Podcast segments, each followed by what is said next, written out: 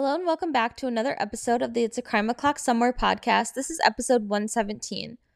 Today I'll be talking about a murder that is technically unsolved, even though the victim's family has their suspicions about who has committed the crime. My sources for today's episode are an episode of Unsolved Mysteries, Volume three, Episode three, titled Body in Bags, radio times dot com, grunge dot com, netflix dot com, newsweek dot com, and The Cinemaholic. And as usual, all of my sources will be linked in today's show notes.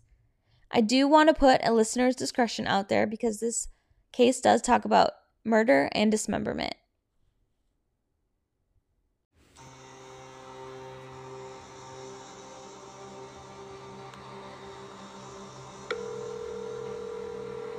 nine one one, what's your emergency?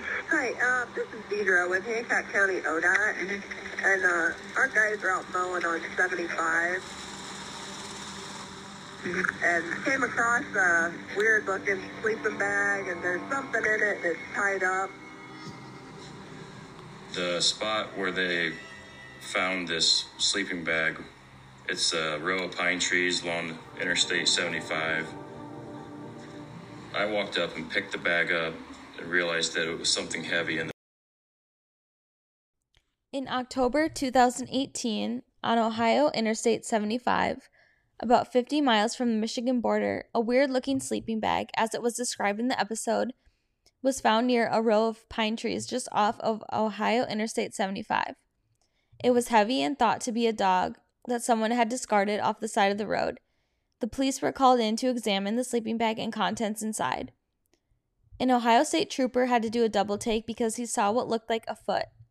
The lower parts of the body, including the legs and buttocks, were found inside.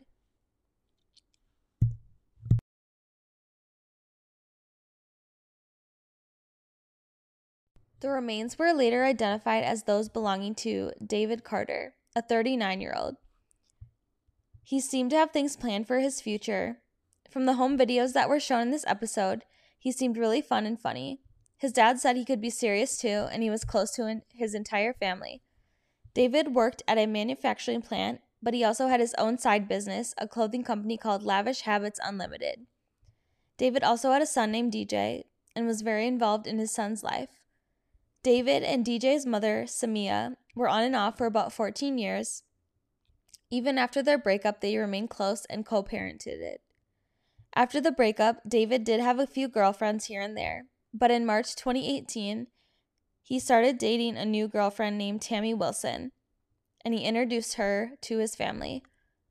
They had gone to high school together and reconnected at a friend's birthday party. Tammy worked full-time at a hospital, and she also had twins, a boy and a girl, who were eighteen at the time.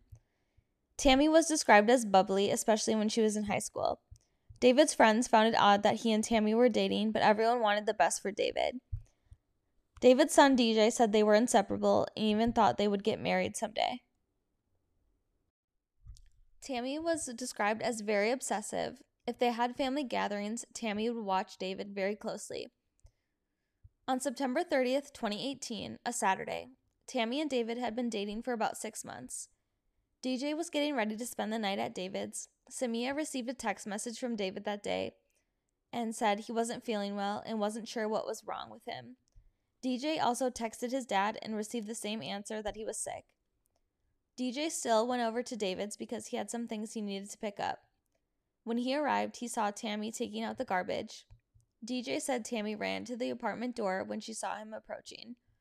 D J went up to the apartment, but the door was locked. He found that to be odd because Tammy had just seen him.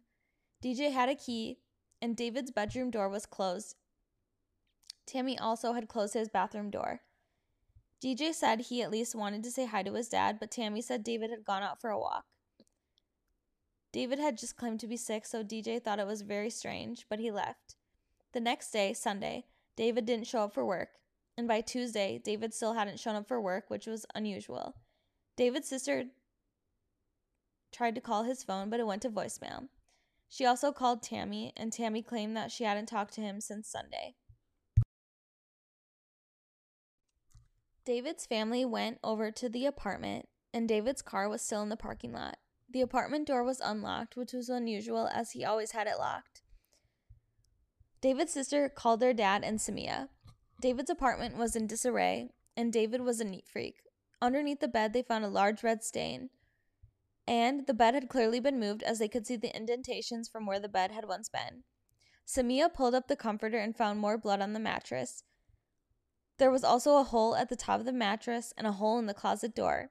After finding what appeared to be a bullet hole, they left the apartment, and they filed a missing persons report with the Melvindale, Michigan police. The Melvindale police went to David's apartment to tape it off as a crime scene.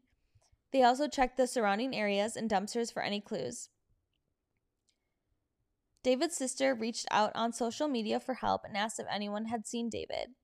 On that Tuesday night, she also called Tammy and asked where David was, but Tammy said she didn't know and didn't seem too concerned about him being missing.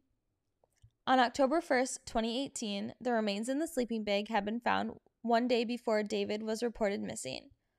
The police suspected that the remains had been on the side of the road for a few days and were checking missing, per- missing persons reports in the area.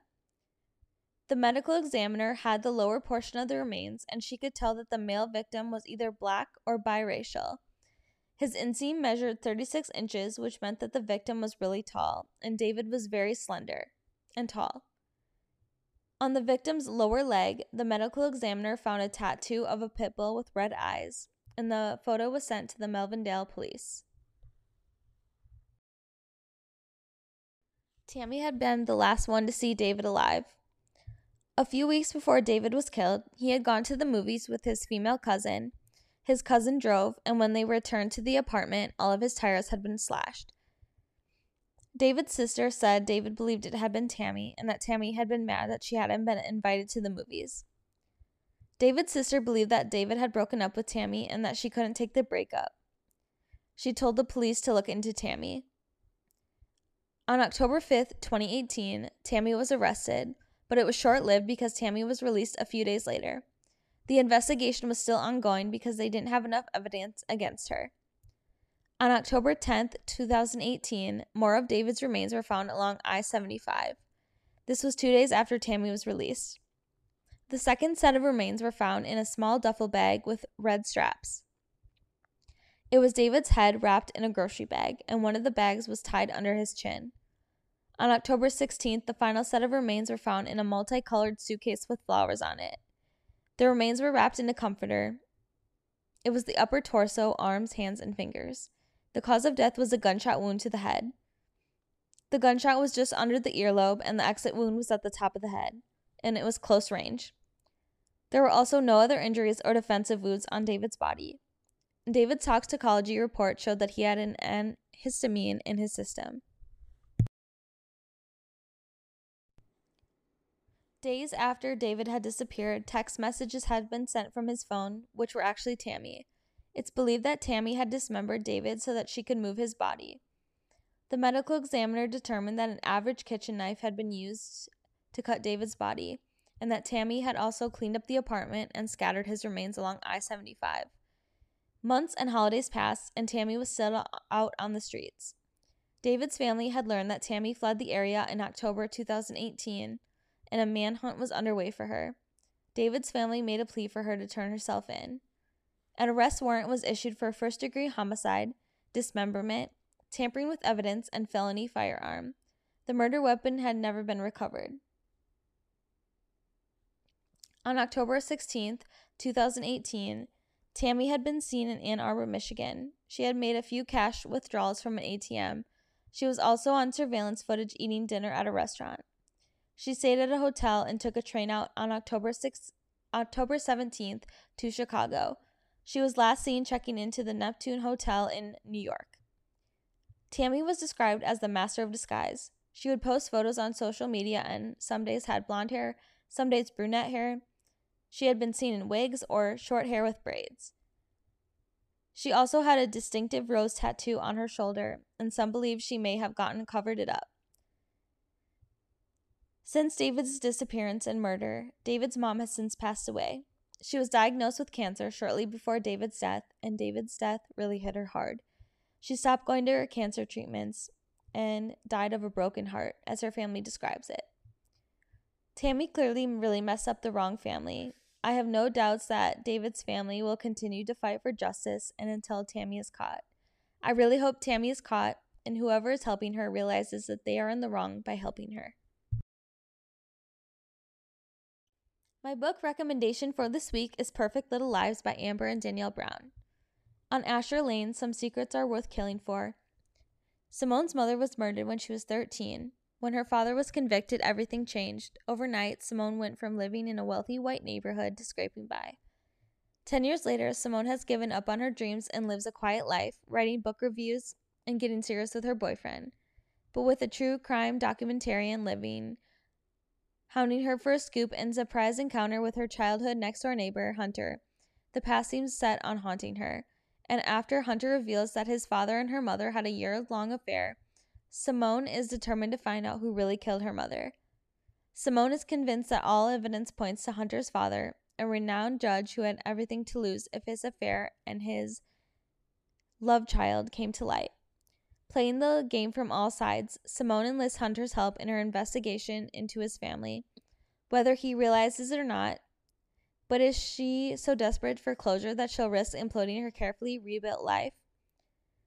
I always feel connected to a character that is a writer. I really related to Simone because she's a book reviewer. While I am not a documentarian, Hunter was also an interesting character. I do enjoy true crime and writing, just like these two.